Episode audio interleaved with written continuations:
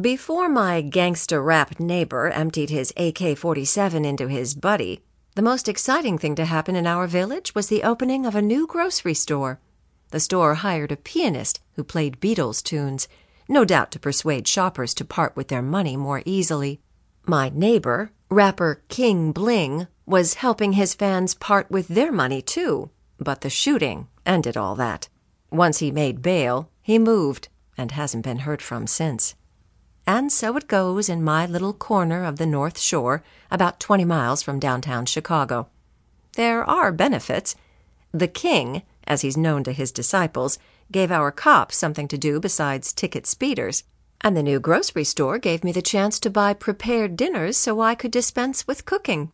Both of which come in handy when I'm producing a video, as was the case now.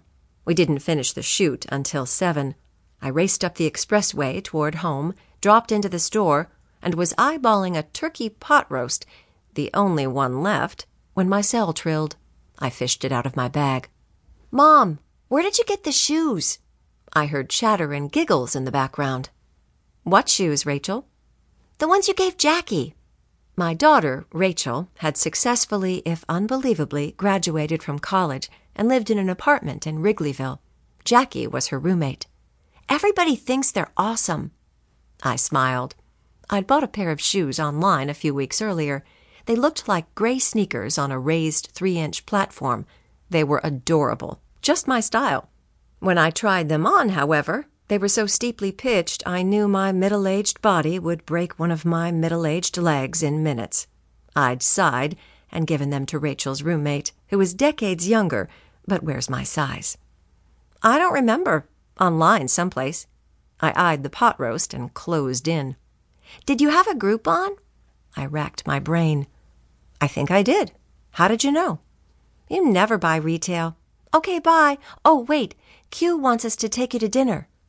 Q, short for Quentin, is Rachel's boyfriend, and he's lasted longer than her usual flavor of the month guy. They'd been just friends in high school, but five years later discovered the other person was pretty cool, as Rachel put it. Apparently, it was more serious than I thought if he was suggesting a meet-up with Mom. That, or else he had perfected the suck up to the parents routine. What a lovely thought, I replied, still eyeing the turkey pot roast, which smelled delicious even from a distance.